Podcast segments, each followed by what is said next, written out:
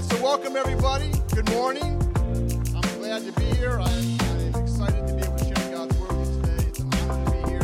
I hope you all brought your listening ears, your seeing eyes, your perceiving heart this morning because I believe God has a word for you. I'm just going to start off because I'm already on the timer.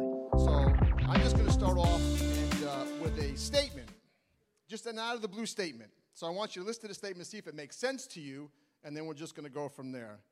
Right? So I believe that before Jesus came into the world, all people conducted their lives pretty much the same way. They lived their lives based upon the education they received, the opportunities presented to them, the means that were theirs, the freedom they possessed, the influences around them, and for better or for worse, their own moral compass. Their existence was based on trying to live the best way they knew how while dealing with the constraints placed on them by the governing authorities at the time. The reason I believe this to be true is because some things never change. And this is how the majority of people still live their lives today. As a matter of fact, you may say my opening statement pretty much fits your life now. And to that, I would say if you're not a Christian, no problem. But if you are a Christian, there is a problem because there's something missing. You see, as believers in Jesus Christ, we are called and even more importantly, equipped to live our lives in a different way. I would like to talk to you today about life after the resurrection. Life after the resurrection. The world itself did not change the morning that Jesus uh, the morning of Jesus' resurrection. We still live in the same fallen world today that existed before Jesus came. In fact, on this particular first day of the week, most of the world didn't even know who Jesus was, let alone, the fact that he had died a few days prior. And they certainly did not know that on that particular morning, he was raised from the dead. The lives of, of a few of his close followers were changed dramatically, but other than that, the world went on just as it always had, as though Jesus had never even been there. After Jesus was crucified, his disciples went into hiding because they were afraid of the Jewish leaders. After seeing what happened to Jesus, I'm sure they figured that if they could do this to Jesus, what will stop the Jewish leaders from doing this to us?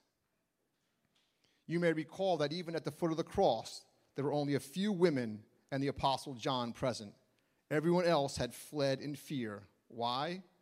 The underlying truth is because they did not have an understanding of what was happening. Oh, they heard about it several times from Jesus, but they did not have ears to hear. So they hid in fear fear of what might happen to them, and fear that everything they believed about Jesus being the Messiah was not true. Even on the morning of the resurrection, when the first report came that the tomb was empty and an angel said Jesus was alive, they still did not believe. When the woman came back from the tomb to where the disciples were hiding, and they told him, The tomb's empty, we saw an angel said that Jesus has risen, they still didn't believe. And it tells us in uh, an account that two of those disciples went on a little bit of a trip to a nearby town of Emmaus. And as they were walking, they were talking about things. The Bible says that Jesus appeared and walked with them as they went, but their, his, their, their, their eyes were held so they did not recognize it was Jesus. And Jesus said, What are you talking about? And one of the man's names was, was Cleopas, and he said to Jesus, He said, Are you the only person in Jerusalem does not know what just happened? He's like, What? What happened? And they said there was a man named Jesus. He was a, a mighty man of God. He was a, uh, a teacher, a prophet. He performed miracles. But the Jewish leaders had him condemned and handed him over, and he was crucified. And this is what Cleopas said next. He said, We had hoped he was the Messiah who had come to rescue Israel. We had hoped, had hoped they no longer had any hope that Jesus was the one. So, Jesus, the Bible tells us, explained to them everything that Moses and the prophets had explained that had to happen to the, to the Messiah. And then they had a little bit of a meal at the end, and the Bible says when Jesus broke bread, their eyes were open, they recognized him, and they saw it was Jesus. And as soon as they saw him, he vanished. Well, they hightailed it right back to the other disciples to tell them that they had saw Jesus. And here's where we're going to pick it up in Luke 24, starting with verse, verse 36. And just as they were telling about it, this is just as Cleopas and his, his uh, friend were telling about their account with Jesus on the road, It says, Jesus himself was suddenly standing there among them. Peace be with you, he said. But the whole group was startled and frightened, thinking they were seeing a ghost. Why are you frightened? He asked. Why are your hearts filled with doubt? Look at my hands, look at my feet. You can see that it's really me. Touch me and make sure that I am not a ghost, because ghosts don't have bodies as you see that I do. As he spoke, he showed them his hands and his feet. Still, they stood there in disbelief, filled with joy and wonder. Then he asked them, Do you have anything here to eat? They gave him a piece of broiled fish, and he ate it as they watched. Then he said, When I was with you before, I told you that ev- I told you that everything written about me in the law of Moses and the prophets and in the Psalms must be fulfilled.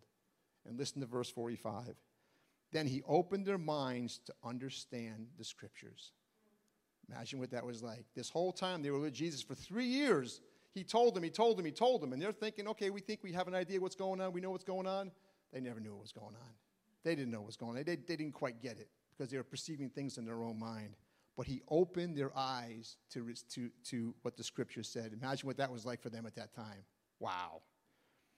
Then he said, Yes, it was written long ago that the Messiah would suffer and die and raised from the dead on the third day. It was also written that this message would be proclaimed in the authority of his name to all nations, beginning in Jerusalem. There is forgiveness of sins for all who repent. You are witnesses of these things. And now I will send the Holy Spirit, just as my Father promised. But stay here in the city until the Holy Spirit comes and fills you with power from heaven.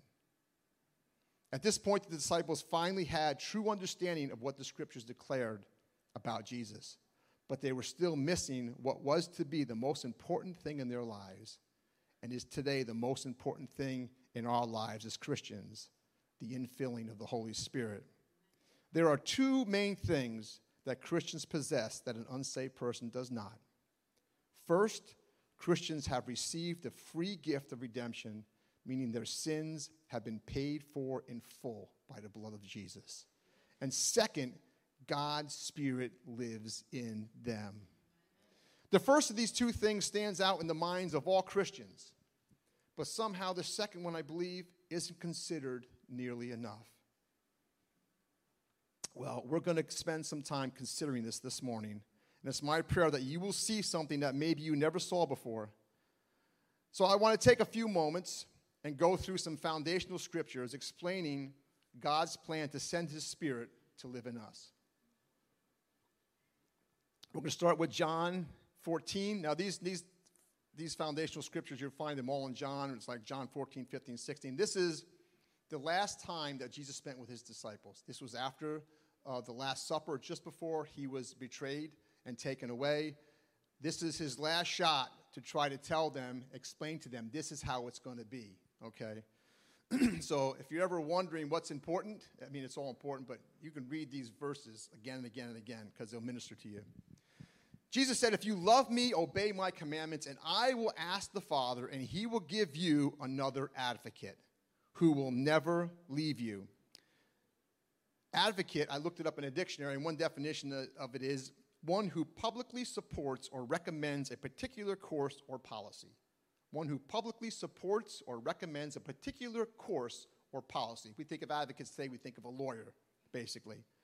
The Greek word for this is parakletos, and in the Strongs, the definition is this an intercessor, counselor, advocate, comforter. It says in verse 17, Jesus said, He is the Holy Spirit who leads onto all truth. The world cannot receive him because it isn't looking for him and doesn't recognize him, but you know him because he lives with you now and later will be in you. The Holy Spirit lived with them at the time because he was with Jesus and Jesus was with them. But Jesus was explaining to them that very soon this would no longer be the case because Jesus was no longer going to be with them. However, this was not going to be a bad thing even though the Holy Spirit would no longer be with them, he was now going to be in them and would never leave them. John 15 says this in verse 26.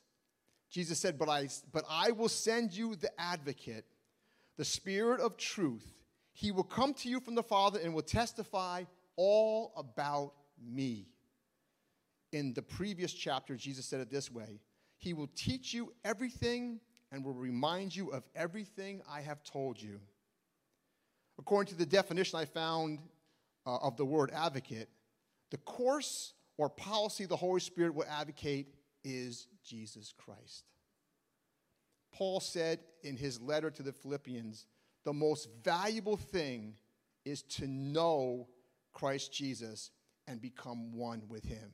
Now, that the word know has many meanings, and one is just to have to know, to have a head knowledge of something.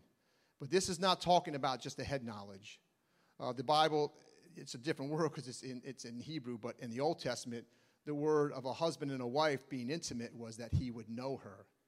That's an intimacy. And I guarantee that this is speaking more of an intimacy like that than it is of just a head knowledge. Head knowledge means nothing here. The Holy Spirit was sent to reveal Jesus to us. John 16 uh, says this in verse 5 and 7 um, But now I am going away to the one who sent me, and not one of you is asking where I am going. Instead, you grieve because of what I've told you. But the fact is, the fact is, it's best for you that I go away because if I don't, the advocate won't come. If I do go away, then I will send him to you.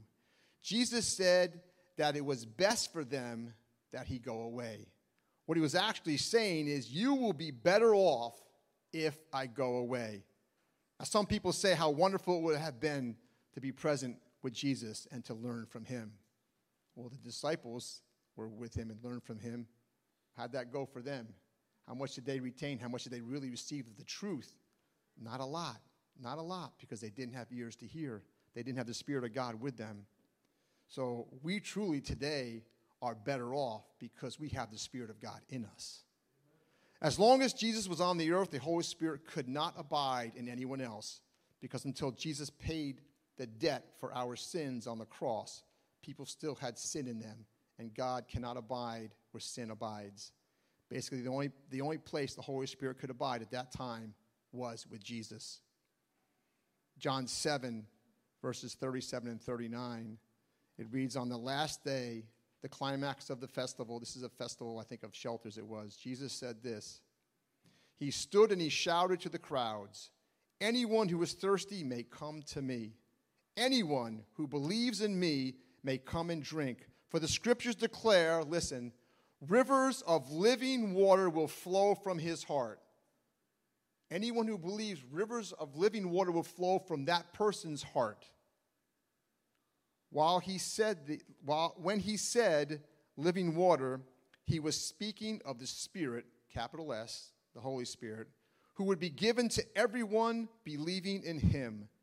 But the Spirit had not yet been given because Jesus had not yet entered into his glory. See, John wrote that. The Gospel of John was written after the resurrection of Jesus Christ, after the Holy Spirit was sent. When John was at this event, when Jesus said this, he never would have wrote that last thing because he had no idea what it meant.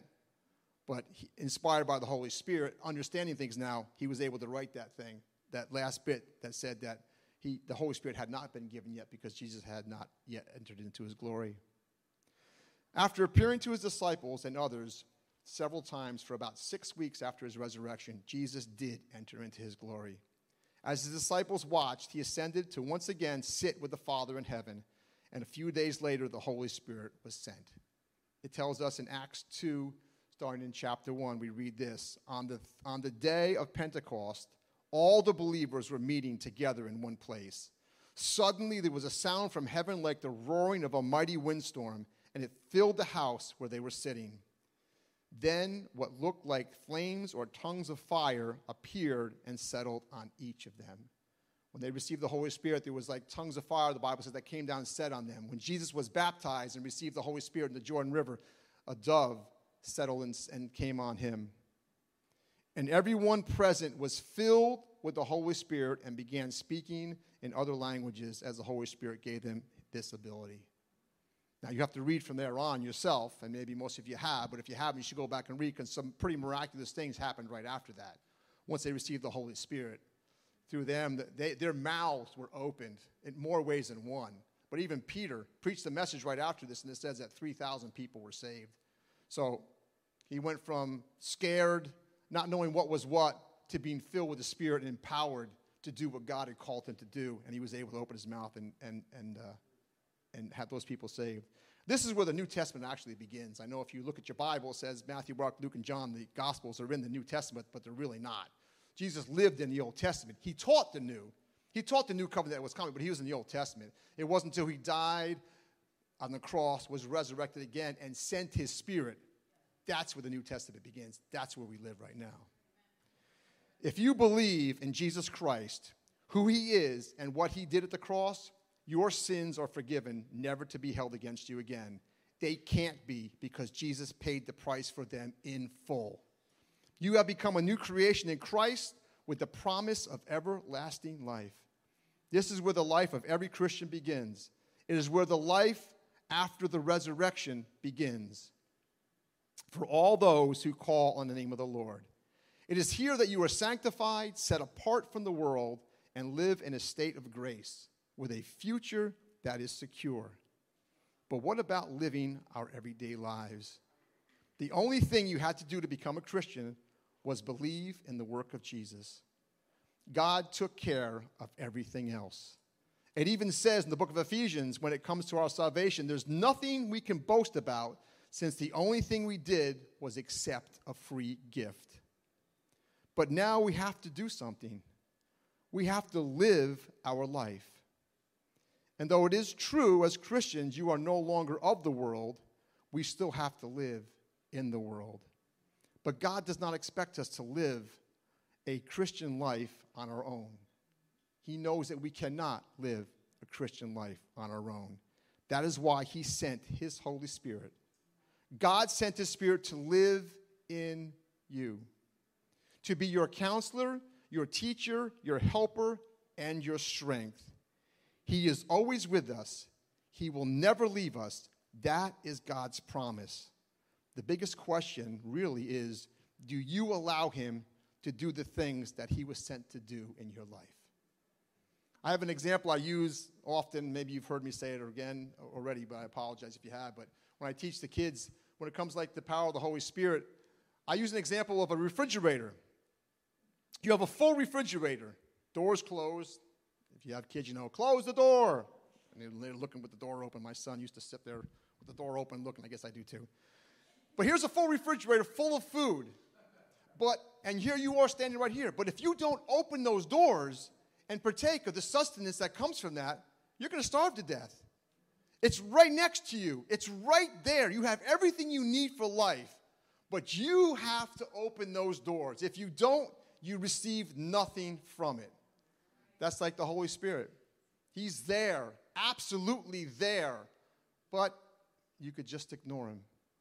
And if you ignore him, then you're on your own. So let's, let's look at some of the things that the Holy Spirit living in our lives does in our life today. The first thing we're going to talk about is the Holy Spirit reveals the things of God to us. He reveals the things of God to us. 1 Corinthians 2, verse 10 through 12 say this But it was to us that God revealed these things by His Spirit. Once again, capital S, meaning the Holy Spirit. For his Spirit searches out everything and shows us God's deep secrets. First point God is God's, it's not God's plan to keep secrets from us. It's not. It's all revealed. It may seem a little mysterious sometimes. You know what? Mysteries are just things you don't understand yet. A lot of mysteries are solved, are, are understood very, very simply once you know what it is. It's in His Word. It's his plan. No one can know, it says in verse 11, no one can know a person's thoughts except that person's own spirit. Listen to what he's saying. No one can know a person's thoughts except that person's own spirit. And no one can know God's thoughts except God's own spirit. So, how are we going to know his thoughts? God wants us to know his thoughts towards us so much that he gave us his spirit to explain them to us. verse 12, and we have received God's Spirit, not the world's Spirit, so we can know the wonderful things God has freely given to us. Once again, God wants us to know the things that He's freely given us. He even wrote a book about it. Right? It's, I don't know if it's on the bestseller list or not, but in this world, it probably isn't. The second thing we're going to talk about is the Holy Spirit helps us in our weaknesses by interceding for us. It says in Romans 8 26 and 27, starting in verse 26, and the Holy Spirit helps us in our weaknesses. For example, we don't know what God wants us to pray for. We're going to stop right there for a minute. We all have times when our prayer life is not strong. Have you ever had a time when you couldn't even bring yourself to pray? Had no idea what to pray for? No words would even come? Or how about this? I, I know this case to be true many times. Or how about you are praying for something, something specific. It's what you think you should be praying for, what you think you need, but it may not be what God wants you to be praying for. The fact that God's ways are above our ways means that our agendas will not always be the same. I guarantee there's lots of times when we're praying for something and we're saying, Lord, this is what I need. This is what I need, because you think it's what you need. An easy example is finances. Probably all pray for finance. Lord, my bills got to be paid. I need finances. And I'm not saying don't pray for finances, but a lot of times he's probably saying, I know that. I'm your provider. But he's saying, but right now, I have something else that I want you praying for. Maybe, maybe it's a closer, a closer walk with him. Maybe it's something that you should be doing for somebody else. Sometimes the things that we think in our mind are what we need, God says that's not it. You're looking at the wrong thing. You're focused on the wrong thing. I don't know about you, but I'd rather have do be doing not the thing that I want to do, but the thing that God wants me to do. And the Bible says that He reveals those things to us. Even on the two Sundays ago, uh, Pastor Jose was speaking on when Jesus entered into Jerusalem, and they were laying palms at the feet, and they were, and they were praising Him, Hosanna, as their King.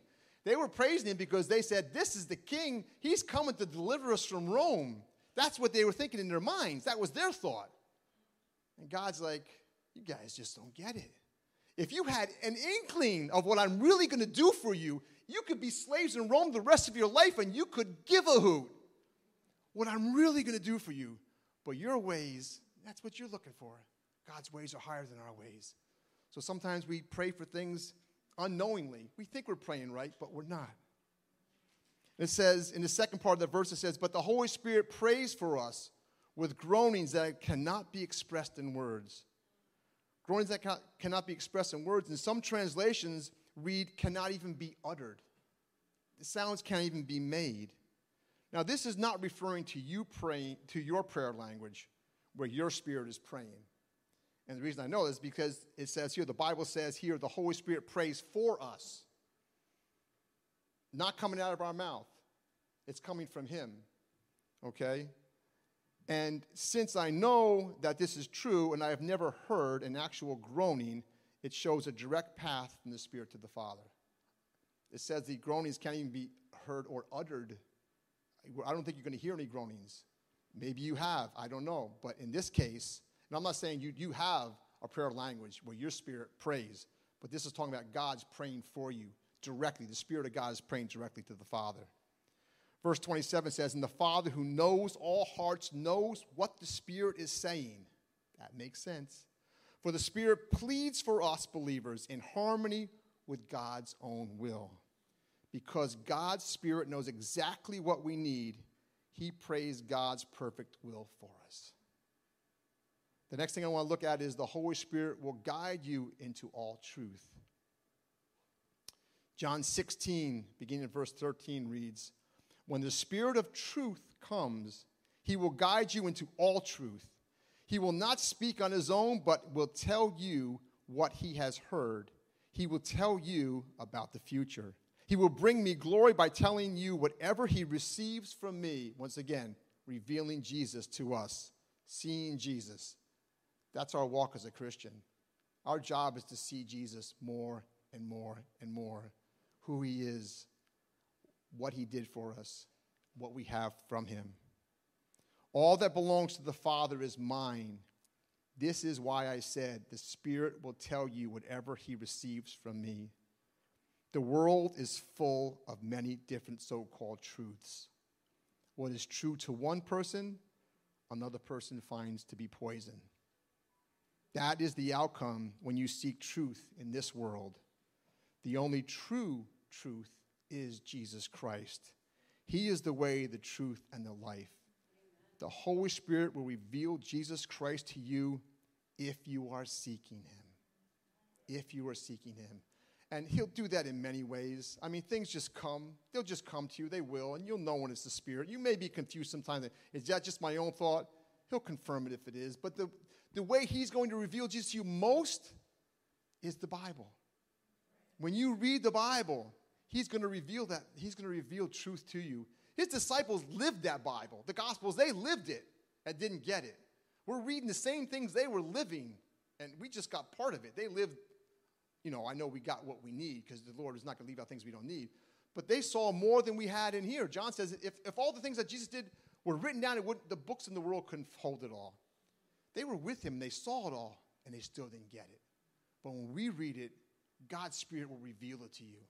And He'll reveal to you in a way sometimes that will be absolutely life changing. The next one is the Holy Spirit gives us spiritual gifts. 1 Corinthians 12, starting with verse 7, reads this way A spiritual gift is given to each of us so we can help each other. So we can help each other. That's what they're for helping the church, helping other believers. To one, the pers- to one person, the Spirit gives the ability to give wise advice. To another, that same Spirit gives a message of special knowledge. The same Spirit gives great faith to another, and to someone else, the one Spirit gives the gift of healing. He gives one person the power to perform miracles, and another the ability to prophesy. He gives someone else the ability to discern whether a message is from the Spirit of God or from another spirit. Still, another person is given the ability to speak in unknown languages, while another is given the ability to interpret what is being said. It is the one and only Spirit who distributes all these gifts. He alone decides which gift each person should have. Now, I truly believe it's not like this, the Holy Spirit decides, okay, this person gets this gift and that's it for life. They have that gift and that's it. I think that He decides and He discerns at the time which gift that person should have, what gift He wants that person to have so that person can aid, help another person. Right? So, if you are open to this, to the gifts, God can use you at any time. If you said, I've never had a gift, I've never, I've never had any of these things, it doesn't mean that you never will. But you have to be open to it. If you're not acknowledging the presence of the Holy Spirit, don't expect any of these gifts to manifest in your life. The next one is the Holy Spirit enables us to bear good fruit in our lives. Good fruit. He enables us to bear good fruit. We're going to go to Galatians 5, starting with, uh, with uh, yeah, chapter 5, starting with verse 22. But I'm going to, I'm going to backtrack. It's not up there, but um, verse 16 in Galatians reads this way It says, So I say, let the Holy Spirit guide your lives. Let Him, allow Him to guide your lives then you won't be doing what your sinful nature craves. Let the Holy Spirit guide your lives, and you won't be doing what your sinful nature craves. I'll give you a little bit of an in on the sinful nature. When you were born again, the Bible says that surgery what happened, and it was circumcised from your body. Your sinful nature is no longer attached to you. It's not, but it's there. Actually, it says, we'll read a little later, we nailed it to the cross. But it's always around. You can always pick it up and play with it. It's always there. But the Bible says you are not under obligation to do that. You are not obligated to it. Okay? So if you read out to verse 16, it tells us of all the things, or some of the things, most of the things that are of the sinful nature, all the things that would be the fruit of that. We're going to skip over that. And we're going to read starting from verse 22, which is what the Lord tells us is the fruit of the Spirit of God living in us. But the Holy Spirit produces this kind of fruit in our lives. And I'll put in parentheses there if we allow Him. love, joy, peace, patience, kindness, goodness, faithfulness, gentleness, and self control. There is no law against these things. Those who belong to Christ Jesus have nailed the passions and desires of their sin nature to his cross and crucified them there. Since we are living by the Spirit, let us follow the Spirit's leading in every part of our lives. You have to let the Spirit lead you. So, what kind of fruit are you producing in your life? Are they the fruits we just read? If not, maybe you should go back and read between verses 16 and verses 22. Then you can judge for yourself if you're allowing the Holy Spirit to guide your life or if you're doing it on your own. Pastor, Jose always says, if the shoe fits, don't wear it, change it. And that certainly is the case here. But I can tell you from past experience, and I know this to be true, you can't change this shoe without the help of the Holy Spirit. You can't do it on your own. Don't try, you'll just fail. But He's always there for you that you can. There's even one thing we know that we do not get from the Holy Spirit, and that's in 2 Timothy 1 7. It says, For God has not given us a spirit of fear and timidity, but of power, love, and self discipline. Now, I know that in the context of what, what uh, Paul is writing here uh, to Timothy, it's about fear about preaching the gospel. And that's what it's about there. But I do believe that this is in any area of our life. Okay, in any area of our life, it counts. Fear is not from God and did not come from the Holy Spirit. So, those are just some of the things that God's Spirit is here to help us with in our walk. I know you heard the things I just spoke about, but the question is do you live your life like it's a reality? How often do you consider the fact that the Holy Spirit lives in you? The scriptures we just read, and these are just some of them, prove this to be true. The only way you can question it is to question God's word. It's as simple as that. It's as simple as that. So I have a question for you, and this is a, a long question. It's a very run-on sentence. I have to shut off when I when I write something. I have to shut off. I leave the spell check on it because I need it badly, but I shut off the grammar check because there's so many marks and things on there. Forget about it. I'll never get it right, so I just give up. But anyway, but Paul wrote in some good run-on sentences in, the, in, the, in, the, in his letters too, so I'm, I'm good company. So here's a question. So listen to this question.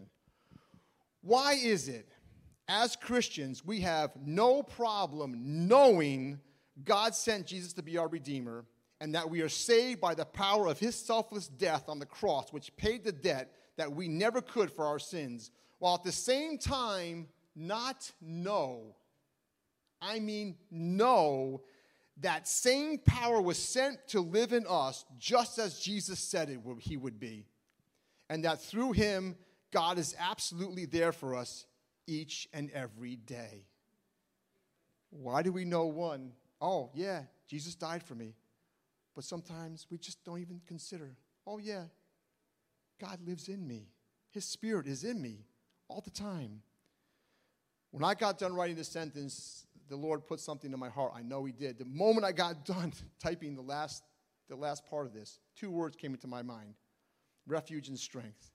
I'm like, okay, I'm going to look that up. I know it's a verse somewhere. Refuge in my strength. I know that is. I don't know where it is. Thank God for computers. Little search, and there it is. And it was Psalm 46. And I believe with all my heart that God showed me this and that this is a sign. This is a, sh- uh, a shadow of the Holy Spirit that is to come. All right? And it reads like this God is our refuge and strength always ready to help in times of trouble. The Holy Spirit is always there in times of trouble. So we will not fear when earthquakes come and when the mountains crumble into the sea. Let the oceans roar and foam. Let the mountains tremble as waters surge. Verse 4 A river brings joy. A river brings joy. The Holy Spirit is that river that brings joy. And listen to this joy to the city of our God the sacred home of the Most High. Where does God dwell today? There's no more temple on this planet. When Jesus died on the cross, the, the, the curtain was ripped in two and the Holy Spirit left. He's in Christians now. He's in you. The Spirit of God is in you. He's there. verse 5 says, God dwells in that city. He dwells in you in his spirit. It cannot be destroyed. From the very break of day, God will protect it. The Bible likens the Holy Spirit to water. Water is refreshing. Thank you. water represents strength. After all, the heaviest ships in the water just float effortlessly on them. water represents the essence of life itself. But he's not likened to just any water. For example, the Holy Spirit is never likened to a pond, a body of stagnant water. Sometimes it doesn't even have an outlet or an inlet. One of the things the Bible does liken the Holy Spirit to, actually, Jesus likened him to, is a river, always moving, but not just moving anywhere, instead, following with, I'm sorry, flowing with direction down its prescribed path, always ending up in the same place. There is a predetermined path and destination for each of us where God's Spirit will lead us if we acknowledge Him and follow His leading. After all, He knows the plans He has for us. I have a visual that, just a second. I have a visual that I hope will help you uh, to internalize the fact that it's a fact that as a Christian, the Spirit of God lives in you. So, in Jesus said in John 4, verses 14, he says, Anyone who comes to me and drinks the water that I give him will never thirst again. He says, But it will be like a fresh, bubbling spring that rises up in you and leads to salvation, leads to eternal life. The Holy Spirit is that bubbling spring. He is God Himself living inside you to refresh and restore you. A bubbling spring is a depiction of a never ending flow of life. As it said in Psalm 46, He is our refuge and our strength always ready to help in times of trouble. But the Holy Spirit is a gentleman. Even though he's always there, he will never force himself upon you. So it's up to you. You can acknowledge him and receive his help, or you can live your life on your own. I opened up with a statement on how I believe the world lived its life before Christ, and I believe the same thing can still be said today. I said they lived their lives based upon the education they received, the opportunities presented them, the means that they have, the freedom they possess, the influences around them, and for better or for worse, their own moral compass. Even though we are not of this world, I believe this statement can be used for the life of a Christian as well, if we just tweak it a bit. As a Christian, you should live your life based on your education, knowing that the Holy Spirit is your teacher. The opportunities presented to you, knowing that God is the one who opens doors. The means that you have because God is your provider. The freedom that you possess because Christ has set you free. And, the, and allowing the thing that influences you be Christ in you, who was your hope and glory. As far as moral compass goes, I would say the found the I would say the foundation of all morality must be built on the rock of Christ Jesus and not be allowed to be tossed to and fro by the subjectivity of this world. If you look to man for morality, you will end up shipwrecked on the rocks. I want to close this morning by reading how Paul ended his first letter to the Thessalonians. If your Bible has subtitles, this one is probably titled something like Final Instructions or Benediction and it's a list of things that Paul instructs the church to do. Let's use this as a practical application of what we just heard. As we read this, I want you to focus on the fact that, that um, the Spirit of God lives inside you and that He is your counselor, your teacher, your helper, and your strength. Because in your own strength, you will be able to do very little of this. But through the Holy Spirit, you can do it all. I'd like to do something a little bit different, a little bit of audience participation here. So we're going to read 1 Thessalonians 5, verses 12 through 28. What I would like you to do from verses 12 to 22, I would like you to respond, if you're so willing. Um, just respond to each verse, I will with God's help, knowing that God's help comes through the Holy Spirit. Like I said before, this is a list of things that, that Paul is saying this is what the church should be doing, what we should be doing, but you're not going to be able to do it on your own. If you don't acknowledge the Holy Spirit in you, you're in your own strength. And good luck with that. So, if we could do that, if we could just at the end of each verse between 12 and 22 respond, I will with God's help. It starts here Dear brothers and sisters, honor those who are your leaders in the Lord's work. Oh, I'm sorry. I just paused for a moment. Is it up there? You got to wait till you get to the end of the verse. Sometimes I talk in the middle. And in this body, that's Pastor Jose and Pastor Annette. Okay? They're the ones that we're honoring here. They work hard among you and give you spiritual guidance. I will with God's help. Show them great respect and wholehearted love because of their work and live peaceably with each other. I will with God's help. Brothers and sisters, we urge you to warn those who are lazy, encourage those who are timid, take tender care of those who are weak, be patient with everyone. I will with God's help. See, see that no one pays back evil for evil, but always try to do good to each other and to all people. I will with God's help. Always be joyful. I will with God's help. Never stop praying. I will with God's help.